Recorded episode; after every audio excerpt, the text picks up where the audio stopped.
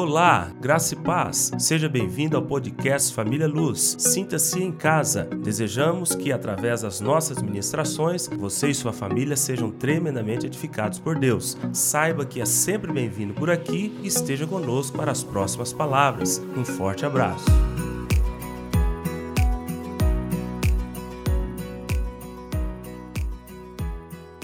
Irmãos, nós estamos numa série há, três semanas. Nós já ministramos duas palavras a respeito desse tema e nós vamos ministrar mais uma hoje. Semana passada nós ministramos sobre ser sal fora do saleiro. Quem esteve presente? Ser sal fora do saleiro. Eu fui extremamente edificado e eu espero que vocês também tenham sido. E hoje nós vamos falar de um tema que ele é um pouco delicado é sobre nós sermos sal sem sermos fanáticos. Então, para você que está anotando, o tema é sendo sal sem ser fanático. Todo mundo conhece aquelas pessoas que são muito fanáticas, sim ou não?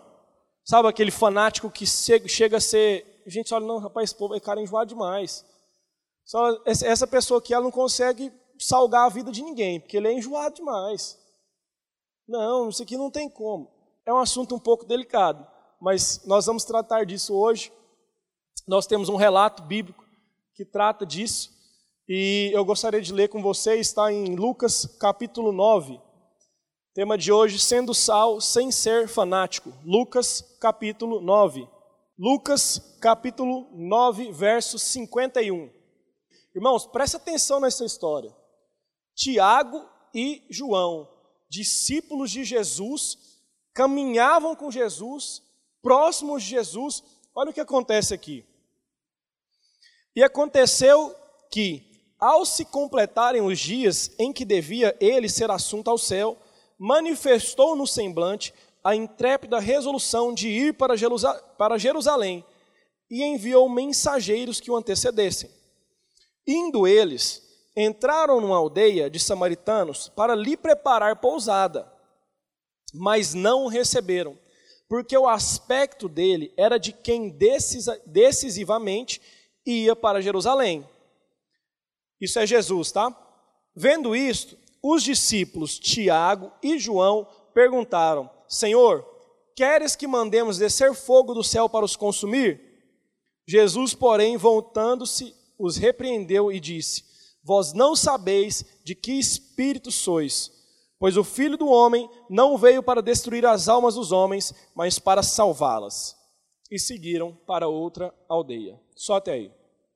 Então, Jesus estava decidido que iria para Jerusalém.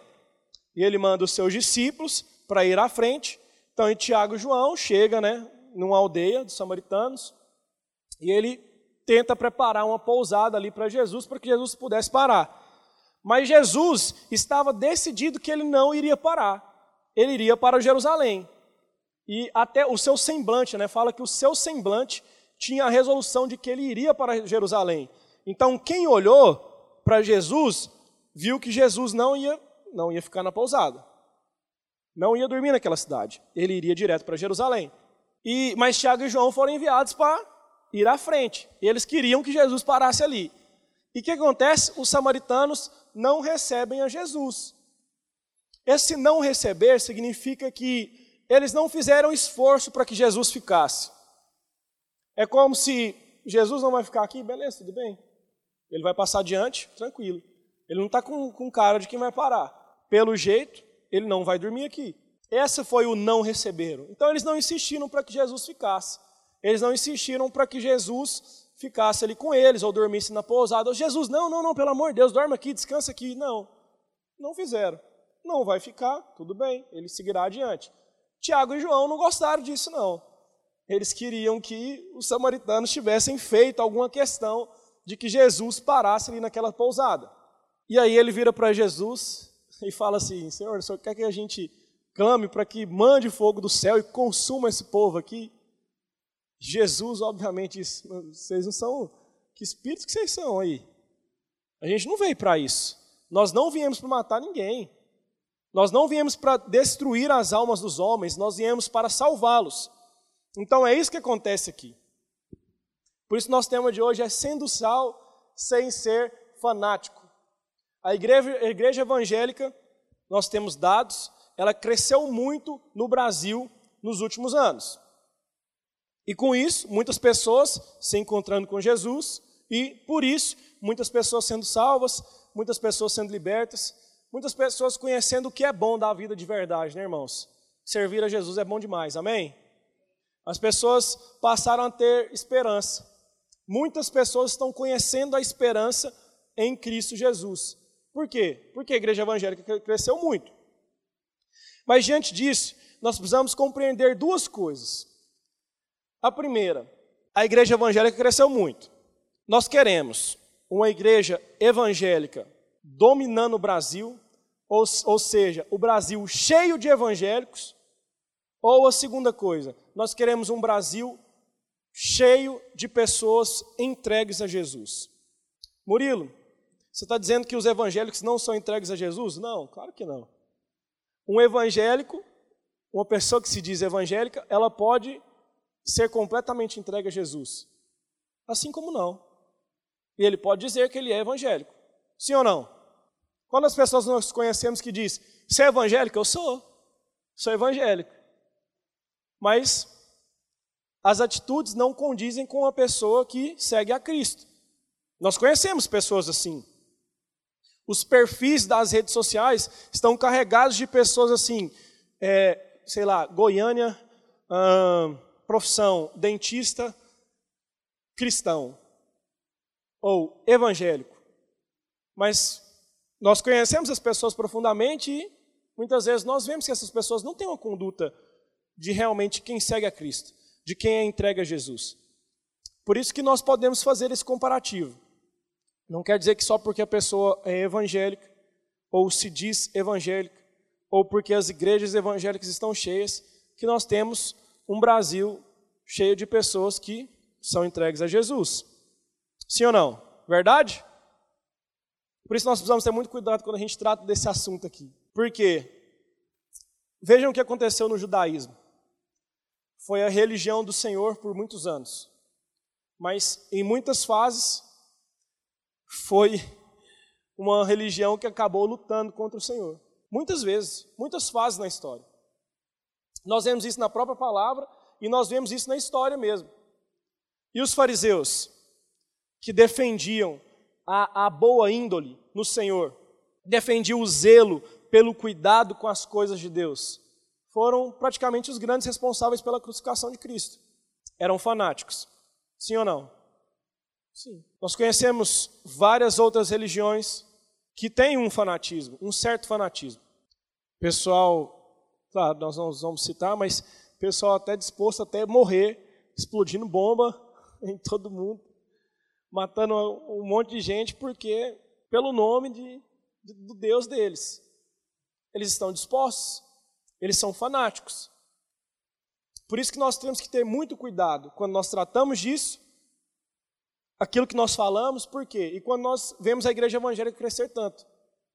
Irmãos, o fanatismo não combina, não combina com a mensagem de Cristo e a mensagem do Evangelho.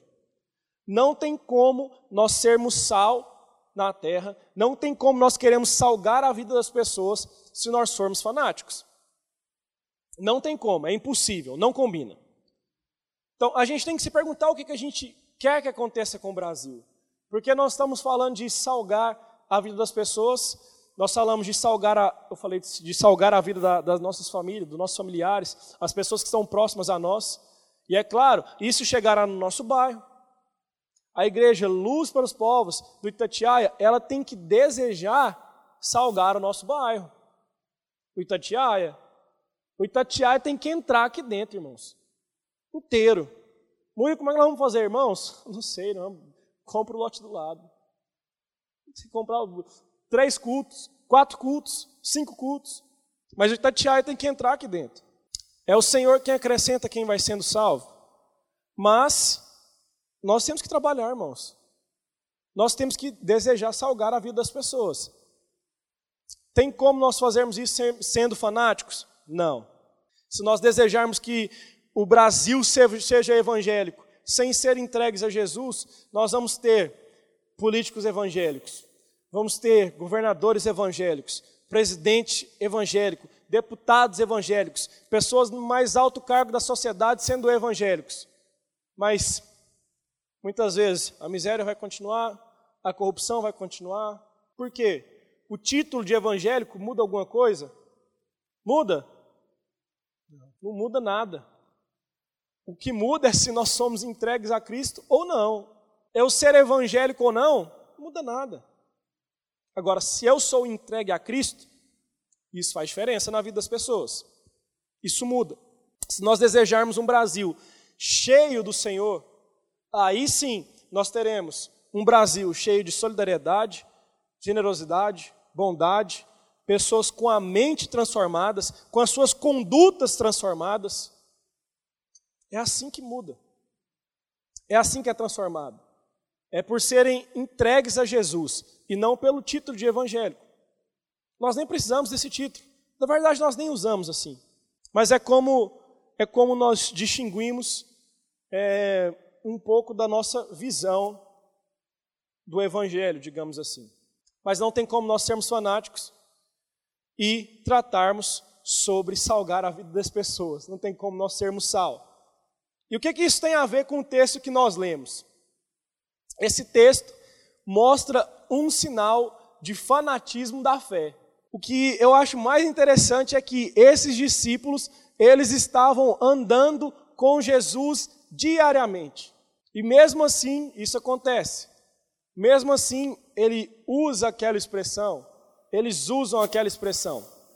Eles estavam com Jesus todos os dias e eles falaram aquilo. Imaginem a nós, irmãos, que não temos a presença física de Jesus. Imagine a nós. Mas não, eles estavam perto, os samaritanos não insistem para que Jesus fique. Não, não vou insistir, não precisa ficar. Ele falou que quer ir, pode deixar passar, deixa Jesus ir. Ou seja, eles não, ele não, eles não fazem questão porque eles olham para Jesus e vê que Jesus está pronto para seguir viagem. Mas Tiago e João não. Fanatismo religioso, aquele fanatismo pela fé. Senhor, o senhor quer que eu mando que a gente clame por fogo aqui? A gente clama por fogo agora, vamos queimar esse povo aqui. Esse povo não faz questão que o senhor fique aqui, vamos tacar fogo no povo. Isso aconteceu há dois mil anos, com Jesus presente. E hoje nós estamos aqui, irmãos, sem Jesus presente. Imagina o que, que a gente pode, meu Deus do céu. Por isso que é tão perigoso. Por isso que o fanatismo ele tem que passar longe de nós. E quando nós lemos esse texto, nós percebemos algumas coisas que demonstram esse fanatismo, algumas características que quer clamar o fogo do céu para destruir o povo. E eu quero tratar isso aqui com vocês. O fanatismo, ele pode até dominar o mundo, mas ele não salga a vida, tá? Não salga a vida de ninguém, irmãos. Mas ele pode dominar o mundo. Mas trazer vida, trazer sabor, para ninguém. Primeira característica que a gente vê de fanatismo religioso: sua missão é mais importante do que o propósito. Para um fanático, a missão dele é mais importante do que o propósito. Tiago e João foram enviados com uma missão: preparar a pousada para Jesus. Certo? Jesus queria ficar na cidade? Não. Mas eles queriam que Jesus ficasse. Porque eles foram, eles prepararam a pousada. A missão de preparar a pousada para Tiago e João se tornou mais importante do que o propósito que Jesus tinha, que era seguir viagem para Jerusalém. Por isso isso acontece. Eles foram frustrados? Sim. Por isso que eles queriam que Deus mandasse o fogo lá para queimar o povo. Então, para um fanático, a missão é mais importante do que o propósito da missão. Eles não querem saber. Combina conosco, irmãos, isso? Não. Tem como nós salgarmos vida desse jeito, agindo dessa maneira? Não. O propósito é mais importante. O propósito é maior do que a missão. Jesus tinha que prosseguir, irmãos. Jesus tinha que prosseguir. Eles queriam que ele ficasse, porque a missão era preparar a pousada. Mas Jesus não queria. Segunda coisa, toda posição, para o fanático, toda posição diferente da dele é vista como inimiga. O fanatismo, ele não tolera nenhuma expressão de liberdade. Você vê uma pessoa e essa pessoa falou assim para você: Eu quero aceitar o Senhor Jesus. E ela está naquele processo, irmãos, em que você está tentando ajudá-la, que você está meio que acompanhando ela, para que ela, para que ela entregue a vida dela para o Senhor Jesus. E ela já abandonou muitas coisas. E ela está no início do processo. E aí ela chegou para você e falou assim: é, Brian, hoje eu não vou no culto, porque hoje é aniversário da minha prima. E aí eu vou estar com ela. A gente vai para lá. Aí o Brian vira para a pessoa e fala assim, para essa pessoa e fala assim: Como assim você vai faltar o culto? Você, tá, você, você quer aceitar Jesus ou não? Você quer se entregar a Jesus ou não? E a pessoa diz: Não, irmãs, eu não tenho nem liberdade de ir lá ver minha, minha prima. Eu não tenho liberdade de aniversário da minha prima. Não estou dizendo que você tem que faltar culto, não, tá, irmãos? Eu só estou dizendo que a gente tem que ter muito cuidado no trato com as pessoas. Para que essas pessoas não saiam, para que essas pessoas, é, é, principalmente essas pessoas que estão no início do processo, elas compreendam que Jesus é e sempre será mais importante. Não quer dizer que você tem que abandonar sua família também. Mas aí o Brian vira para a pessoa e fala assim, ó, como assim? Você vai deixar, você vai deixar de ir para a igreja? E, e aí ele não tolera a expressão de liberdade que a pessoa tem, a liberdade de ir no culto ou não ir. Essa pessoa, irmãos, ela quer voltar semana que vem?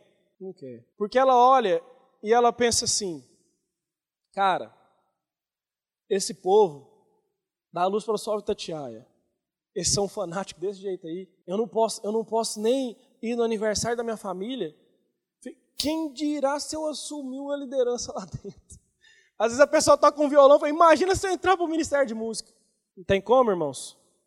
Não tem. Não tem como nós queremos ser sal sendo fanáticos. Não tem como nós queremos ser sal é, fazendo com que as posições das pessoas diferente das, que sejam diferentes das nossas não sejam aceitas.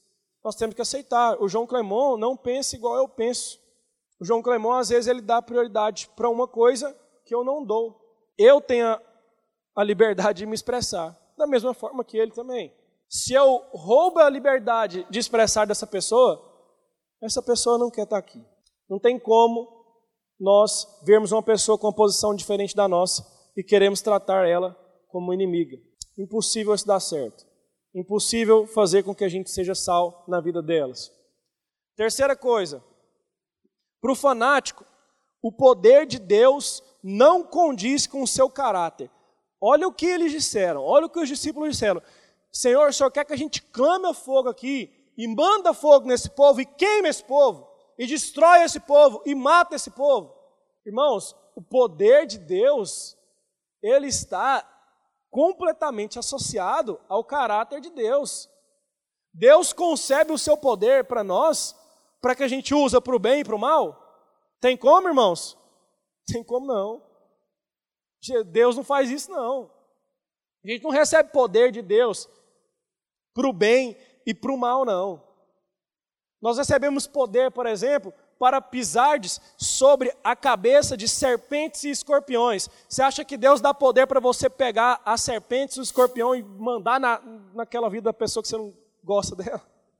Do seu chefe que falou alguma coisa para você no trabalho e você não gostou? Você acha que você tem o poder para pegar no, numa cobra e jogar nele lá? E não vai acontecer nada? Isso é só um exemplo, tá, irmãos? Um exemplo bem simplesinho. Mas não tem como. Deus concebe o seu poder mediante o seu caráter. Para o fanático, não. Por isso que Tiago e João viram, Senhor, vamos clamar para Deus mandar fogo nesse povo. E Jesus falou assim, não estou entendendo vocês não, gente. A gente veio para destruir o povo? Ou a gente veio para salvar o povo? Quarta coisa, para os fanáticos, Deus justifica a perversidade do povo e torna-o cúmplice deles. Para os fanáticos, Deus justifica a perversidade do povo e torna-o cúmplice deles. Eles têm a capacidade de olhar para Jesus e perguntar: Jesus, O negócio é o seguinte, esse povo aqui está fazendo questão não. Quer que a gente manda fogo nesse povo aí? Como assim, gente? Para Jesus, gente, virar para Jesus e falar, vamos mandar fogo nesse povo? Quer que a gente manda fogo? Aí eles justificam a perversidade humana, porque o homem é mau.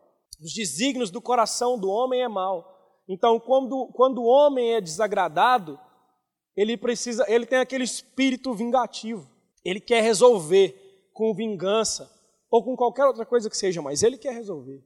A gente tem aquela aquela expressão que não é bíblica, mas é eu não levo desaforo para casa. Tem a, mães e pais, né, sei lá, que estão com os filhos pequenos na escola. Se você apanhar na escola e você não bater no menino de volta, quando você chegar aqui, você vai apanhar de novo. E aí a Bíblia está dizendo: quando você levar um tapa, ofereça outra face. Não estou falando, gente, não, não fala para o seu menino também apanhar na escola, não. Mas os pais falam: não, você apanhar na escola, você vai apanhar aqui também. A gente não leva desaforo para casa, não. Resolve. Aconteceu alguma coisa, você tomou um murro, dá outro. Dá outro, não, dá dez. Que você não pode perder também, não, nem empatar. A gente é assim a gente tem esse espírito vingativo. Então, o povo é desagradado, Tiago e João são desagradados, eles querem se vingar. Deus justifica a perversidade do povo e torna cúmplice deles para os fanáticos. Então, para o fanático, Deus, eu estou sendo mal, eu quero ser vingativo, vamos comigo. Vamos mandar fogo nesse povo aqui. Isso vem de Deus, irmãos? Vem? Não. Sabe do que, que eles esqueceram? que Jesus esteve lá, irmãos. Jesus ofereceu água, ofereceu a água que, se alguém beber, nunca mais terá sede para uma mulher samaritana. Quem lembra? Foi para a mulher samaritana. Ele pregou para os homens e mulheres daquela aldeia. Ele curou, curou aquele leproso samaritano, que foi considerado um herói, porque ele voltou para agradecer. Jesus esteve lá, irmãos eles esqueceram quem era Jesus. Lucas 9, 55, 56. Vós não sabeis de que espírito sois, pois o Filho do Homem não veio para destruir as almas dos homens, mas para salvá-las. Murilo, beleza. Nós vemos aqui as características de um fanático. O que um fanático faz, como um fanático age e o que, que ele pensa. Mas agora eu quero saber como eu posso ser sal sem ser fanático. Ou seja, como eu posso apenas ser sal. Primeira coisa, nós precisamos ter consciência de que todos nós estamos sujeitos a esse processo que aconteceu com Tiago e João. Então, nós precisamos ter muito cuidado. Precisamos estar sempre atentos, sempre vigilantes, para que isso não aconteça. Para que a gente não seja esse fanático esse, esse cristão enjoado que ninguém quer estar perto. Lembra a semana passada que eu falei ah, que nós temos que tratar bem as pessoas? Uma das características é que nós precisamos tratar bem as pessoas se nós quisermos ser sal fora do saleiro. Se nós sermos aquele cristão enjoado, eu não estou dizendo que você, irmão, deve compactuar com as coisas do mundo. Não estou dizendo isso. Não estou dizendo que você deve abrir exceções para as coisas do mundo, ou que você deve se assentar na roda dos escarnecedores. Eu não estou dizendo isso. Você não deve fazer. estou dizendo que você não pode ser o cristão, o crente enjoado. De ser aquela pessoa, aquele cristão fanático que ninguém quer estar perto.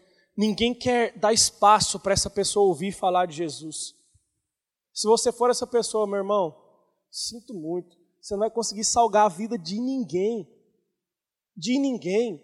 Porque essa pessoa, que é esse cristão chato, nojento, que não dá espaço para a pessoa se expressar, para a pessoa ter liberdade, que seja conversa um assunto sobre Jesus, já encunhando a pessoa, socando a pessoa contra a parede, amarrando ela, prendendo ela, aí ela já fica toda, meu Deus do céu, o que, que é isso? O que, que, que, que essa pessoa está tomando? Que lugar que essa pessoa frequenta para eu passar longe? Irmãos, se nós formos assim, nós não vamos conseguir ganhar ninguém. Ninguém. Por isso que a gente tem que estar muito atento de que isso aqui que aconteceu com Tiago, Tiago e João pode acontecer conosco. Como eu disse, Isso aconteceu há dois mil anos atrás. Eles tinham a presença física de Jesus todos os dias. Eles conheciam os ensinamentos de Jesus diariamente, presencialmente.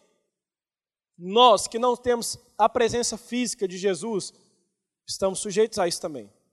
Então, nós precisamos estar sempre vigilantes. Segunda coisa, nós precisamos conquistar as pessoas, que é praticamente o que eu falei. Nós não podemos agir como dominadores, porque o fanático, ele quer dominar tudo. Mas como eu disse, ainda que ele domine tudo, ele não vai conseguir salgar ninguém. Mas nós não. Nós precisamos conquistar as pessoas pela moderação, pelo amor. Como eu disse, eu falei semana passada sobre liderança espiritual natural. Você, você dá leves toques, leves pitadas de sal na vida da pessoa. E a pessoa compreende que no momento que ela tem uma situação difícil, é a você que ela tem que procurar. É a você que ela tem que recorrer. E o que acontece? É a hora que você salga de verdade. É a hora que você conquista as pessoas. Seu colega de trabalho, seu colega de faculdade, colégio, escola, os seus familiares. É nessa hora. Você precisa conquistar as pessoas. Paulo, nós lemos sobre Paulo naufrágio. Paulo conquistou as pessoas, sim ou não? Sim. Ele virou amigo do centurião do navio, virou amigo do capitão, virou amigo do, do marinheiro, Aí chega na cidade, vira amigo dos bárbaros. Tem até uma, uma versão, nós compartilhamos na célula sobre essa palavra. E uma versão lá bíblica que falava os indígenas. Falava que os bárbaros eram, tratavam os bárbaros como indígenas. Um povo com cultura completamente diferente. Mas ele tratou o povo com humanidade. E recebeu isso do povo também. Quando eles tiveram que seguir viagem, o povo abasteceu tudo o que eles precisavam para ir. Por quê? Longe de fanatismo. Soube conquistar as pessoas. Se nós quisermos salgar a vida de alguém, sem sermos fanáticos, nós precisamos conquistar as pessoas. Esse trabalho é fácil, irmãos? Não é não. Não é. Às vezes você está com vontade de esganar aquela pessoa lá. Às vezes você está irmãos, assim, lutando. Sabe, a, a Anjo cantou, né? Assim que eu luto minhas guerras, às vezes você está lutando uma guerra pela pessoa ali, ó, travando a guerra em oração, derramando é, 12 horas de oração ininterrupta, acordando de madrugada para orar pela vida da pessoa. Aí a pessoa posta um story lá, tomando uma cervejinha lá na balada lá, e você fica doido. Mas, irmãos, nós precisamos saber conquistar. Nós precisamos saber conquistar. É preciso ter paciência. É preciso agir com moderação. Por quê? Você vai mandar mensagem para a pessoa falar assim: o que, que você está fazendo aí? Eu estou pagando preço de oração pela sua vida. Eu estou 12 horas de jejum aqui, orando por você. Eu estou acordando de madrugada todo dia, 3 horas da manhã, pagando preço pela sua vida. E você está aí tomando cachaça, se embebedando com esse povo. Esse povo aí amanhã não vai estar tá aí para te ajudar, não. Aí amanhã você chora e você vai procurar eu. Podemos fazer isso, irmãos? Pode não. Vontade dá, né? Vontade dá. A gente, eu falo que a gente tem um pouco do espírito, aquele espírito vingativo, né? A gente dá vontade de falar assim, não. O pessoal vem procurar, nossa, fiz besteira ontem. Procura seus amigos do boteco. Procura eles. Mas a gente tem que saber conquistar, irmãos, senão não tem como nós sermos sal. Terceira coisa, cuidado com a autoexaltação para que você seja sal sem ser fanático, você, você precisa tomar cuidado com a sua autoexaltação. Irmãos, convenhamos, pode falar, nós somos especiais porque Deus nos ama e Ele nos deu salvação e Ele nos ofereceu graça, sim ou não? Pode falar sim, a resposta é sim. Sim ou não?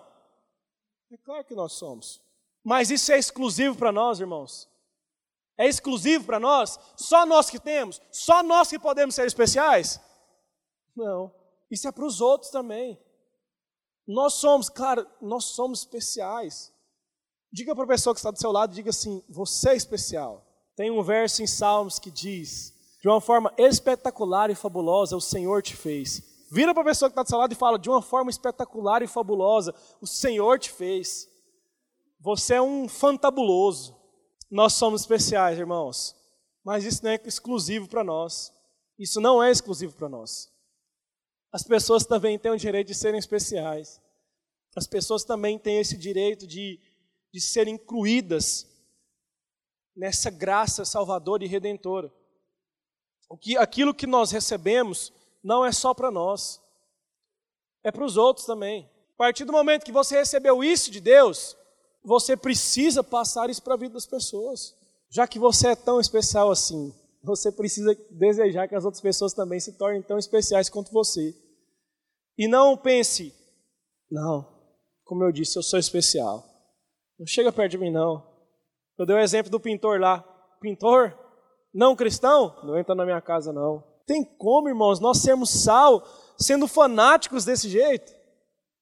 Não tem, não tem como. Então, cuidado com a sua alta exaltação, com o seu, com o seu ego, com o seu, sei lá, pensamento de arrogância, dizer não, eu sou cristão, não me beira. Não chega perto de mim. Pecador, sai pecador. Esse cheiro de pecador seu está chegando aqui em mim. Não podemos agir dessa forma, irmãos, não podemos agir dessa maneira. Quarta coisa, há uma enorme responsabilidade em falar de Jesus. O fanático age querendo que as coisas que fazem em nome de Jesus aconteçam e não admite o contrário. Se as coisas não saem como eu planejei, Senhor, manda fogo no povo. É assim que nós agimos? Não, não é assim. Então, há uma enorme responsabilidade de nós falarmos Jesus. Há uma enorme responsabilidade de nós usarmos a palavra, cara, Deus, ou eu estou falando isso em nome de Jesus. Ou meu desejo é que você seja abençoado em nome de Jesus. Tem pessoa que, que quer amaldiçoar a vida do outro em nome de Jesus. Meu irmão, meu desejo é que você pegue esse tobogã que vai direto para o inferno, em nome de Jesus. Tem gente que faz isso. Há uma enorme responsabilidade, irmãos, nossa, de falarmos sobre Jesus. Nós carregamos a bandeira daquele que é o rei. E aí nós vamos tratar com as pessoas de qualquer maneira.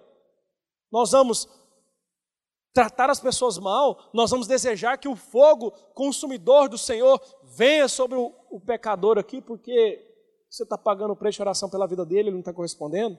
Não é assim que nós agimos, não é assim que nós tratamos, não é assim que nós falamos, não é assim que nós portamos. Nós temos esse peso enorme, nós temos responsabilidade enorme de falarmos Jesus. Eu fico imaginando Tiago e João, homens que carregaram a bandeira de Cristo, sim ou não? Homens que eram discípulos de Jesus, estavam ali assíduos, seguiam a Jesus, levavam o evangelho, sim ou não? E mesmo assim, agiram dessa forma. Eles tinham responsabilidade. Imagina os samaritanos ouvindo aquilo. Rapaz, se esse cara serve a Jesus e manda que o, quer mandar o fogo de Deus consumir a gente porque a gente fez pouco caso, pai, eu não quero nem chegar perto. Entende? Nós temos a responsabilidade. Nós temos esse peso. Quinta coisa, quinta e última coisa. Precisamos conhecer o verdadeiro espírito do evangelho. A Bíblia é o livro ou um dos mais mais vendidos no mundo, mas é tão pouco lido, irmãos. Muito vendido, pouco lido. Tem irmãos aqui que deve ter umas 15 Bíblias em casa. Uma para cada dia do mês, tem gente. E a leitura, irmãos? Nós precisamos ler. Tem gente que usa, está usando a Bíblia mais como Rexona do que qualquer outra coisa. Só fica com a Bíblia debaixo do braço. Bota a Bíblia debaixo do braço para ir para a igreja. A Bíblia não sai de lá, irmãos. É o único lugar que a pessoa, o lugar que a pessoa mais usa a Bíblia é debaixo do braço, dentro da gaveta. Tá aqui, ó, tá aqui, ó, colidinha aqui, ó. Não passa Rexona hoje, deixa ela aqui, que é para ela tampar. Então ela usa muito debaixo do braço, mas abre pouco, lê pouco, conhece nada do Evangelho não sabe nada. É por isso que Tiago e João estavam lá diariamente, mas esqueceram quem é Jesus. Irmãos, nós não podemos nos dar o luxo de esquecermos quem é Jesus. O que é o Evangelho de Cristo? Nós não podemos nos dar esse luxo, irmãos. Nós temos tão pouco tempo, nós não sabemos nem o dia nem a hora. Nem o dia e nem a hora. Verdade é que nós somos, irmãos, bombeiros, nós precisamos. Um incêndio está queimando o povo. Está queimando o povo. A gente precisa salvar o máximo de gente que a gente conseguir. A gente precisa alcançar o máximo de gente que a gente puder. Se a gente não tiver com a nossa, o nosso evangelho assim, ó, bem afiadinho, prontinho ali, ó, na, na, na ponta da língua, não tem como, irmãos. Na primeira, primeira perguntinha que vier, você já desmorona. Por quê? Você não lê, você não sabe o que está escrito, você não sabe o que você está pregando. Benelúcio, eu gosto de usar o Benelúcio, né? o Benelúcio está aqui. Benelúcio tem a Mateus Calçados. Se eu chego para comprar um sapato do Benelúcio e o Benelúcio não souber me explicar sobre aquele sapato, você acha que eu vou querer comprar aquele sapato, irmãos? Eu chego para o Benelúcio e falo assim: Benelúcio, esse sapato que você está me oferecendo, ele é de couro é, é puro ou ele é couro sintético?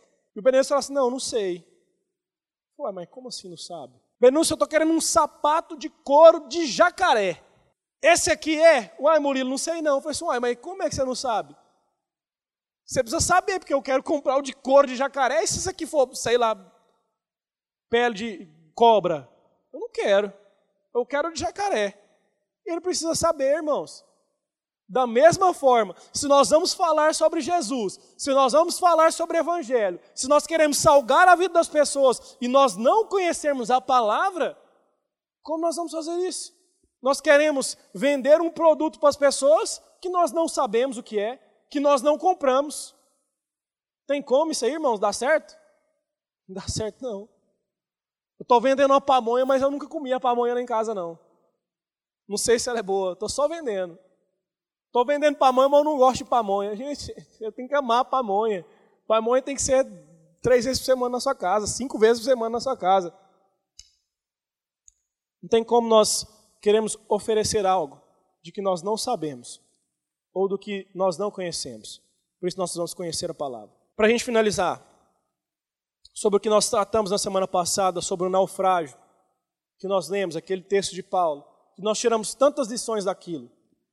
Paulo só conseguiu salgar aquele navio porque ele não era um fanático religioso. Se ele fosse um fanático, primeiramente, ele não teria se misturado com o povo, porque era uma tripulação grega com pessoas que serviam a vários deuses. Naquele momento em que estava tudo difícil, o povo, ao invés de estar orando para Deus, para Jesus, o povo estava orando para Poseidon, para parar as águas. Acalma as águas, pelo amor de Deus, Poseidon. Se ele fosse um fanático, isso aconteceria? Não. Ele estava preocupado com quem que o povo estava orando? Não. Ele estava preocupado em salvar a vida dessas pessoas. Ele estava preocupado com a vida delas. Porque Paulo não era um fanático, as coisas aconteceram. Porque Paulo não era fanático, ele conquistou as pessoas. Ele era respeitado por todos, mesmo sendo um prisioneiro.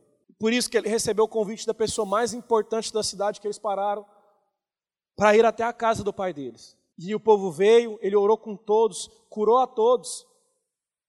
Mas ele poderia dizer: esse povo aqui, curar esse povo aqui, pecador desse jeito, que é entregue a vários deuses, ou nos nossos tempos atuais, orar com você, que ontem você foi, hoje nós estamos no domingo, né? Que sábado você teve na cachaçada, na, na balada, e você quer que eu ore com você hoje? Porque você está tristinho? Não vou orar de jeito nenhum. Paulo fez isso, irmãos. Pelo contrário, vem todo mundo, vem todo mundo, eu vou curar todo mundo. Vem, eu oro com todo mundo, pode mandar todo mundo. Ah, tem 200? Não tem problema não. 200, vou morar com 200. Você precisa de mim hoje, irmão? Estava ruim ontem? Esquece ontem, vamos, vamos, vem aqui hoje, senta aqui comigo hoje. Deixa eu falar de Jesus para você. Deixa eu tratar com você. Deixa eu orar por você. Deixa eu orar pela sua família. Eu quero abençoar você, eu posso? Eu posso ter um minutinho aqui. Cara, deixa eu separar um minutinho aqui seu, só para eu orar com você. Eu estou te ligando só para saber como é que você está, se você está bem, se você está precisando de alguma coisa. Essa é a nossa postura, irmãos. Se nós quisermos salgar as vidas, se nós quisermos salgar o mundo, se nós quisermos que, que as pessoas conheçam o verdadeiro evangelho de Cristo, isso não vai combinar com fanatismo. Não vai ter como você ser fanático e salgar o mundo. Ou você é o, o fanático dominador, ou você salga a vida das pessoas. Ou você salva, ou você leva a mensagem de Cristo. Os dois. Não tem como. É impossível. Amém? Se nós queremos ver o Brasil se entregar a Jesus, ou nós podemos ir diminuindo os ciclos, né? Se nós quisermos ver, ver Goiânia sendo entregue para Jesus, se nós quisermos ver a região norte sendo entregue para Jesus, se nós quisermos ver o Itatiaia sendo entregue para Jesus, se nós quisermos ver as nossas famílias, os nossos amigos sendo entregues a Jesus, nós precisamos levar o verdadeiro evangelho de Cristo. Você pregar outra coisa que não seja o evangelho, irmãos, não dá certo. Não vai dar certo. O fanatismo não vai dar certo, esquece. Você pode ganhar um ou outro, ou talvez nenhum, mas o que essas pessoas precisam é do evangelho de Cristo. Do verdadeiro evangelho de Cristo. É assim que a gente salga a terra. É uma pitada de cada vez. Você não você vai preparar uma, uma comida tudo bem, mas é porque as mulheres já são especialistas nisso, né? As mulheres assim, mais novas nem tanto. Mas a minha mãe, da geração da minha mãe, meu Deus do céu, as mulheres já têm a medida na cabeça, né? Esse tanto de alho e sal para tantos potes de arroz. É, a comida é linda, perfeito, mas a gente, quando eu casei, pelo amor de Deus, você não está entendendo não. Minha esposa não gostava, minha esposa me avisou no começo, assim, ó, eu só vou aprender a cozinhar o dia que a gente casar. Eu quero adiar isso o máximo, o máximo que eu puder, porque eu não gosto. Eu falei, tudo bem. Irmão, no começo, você não está entendendo, não. A é, gente, assim, eu falei, rapaz, eu falei, meu bem, você sobrou sal aí para o final do mês? Jogou o sal na comida inteira. E no outro dia, né, você vai requentar a comida, irmãos. Aí parece que o, o, tempero pega mais, né? Aí no outro dia está mais salgado ainda. Meu Deus do céu! Corta um tomate aqui, joga tomate aqui. Vamos comer muito tomate com arroz que dá certo. Por isso tem que ser uma pitada por vez, irmãos. Tem que ser uma pitada por vez. Dá uma pitadinha, experimenta. Precisa de mais sal, mais outra pitadinha. Agora tá bom, agora tá ok. Tem que ser assim. Se nós quisermos ganhar as pessoas, tem que ser, tem que ser uma pitada de cada vez. Se nós quisermos salgar a vida das pessoas, tem que ser uma pitada de cada vez. Amém?